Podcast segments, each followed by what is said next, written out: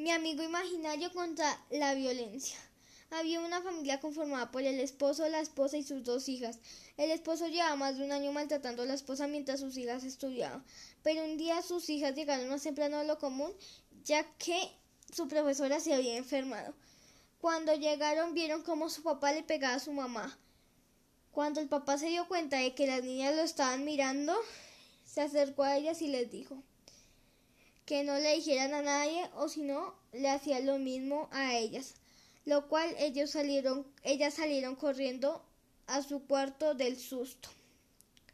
Y la madre salió al cuarto a maquillarse para que no le vieran las heridas.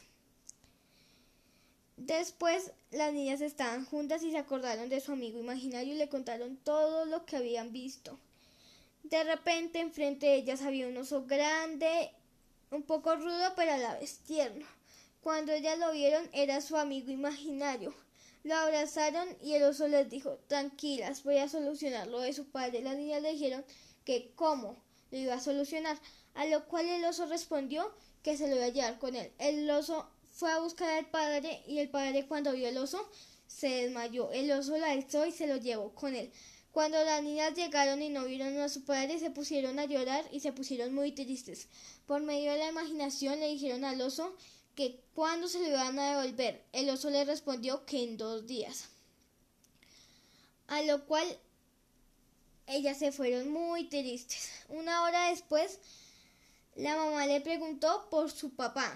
Las niñas le contaron todo y la mamá le creyó. Y se puso muy muy triste.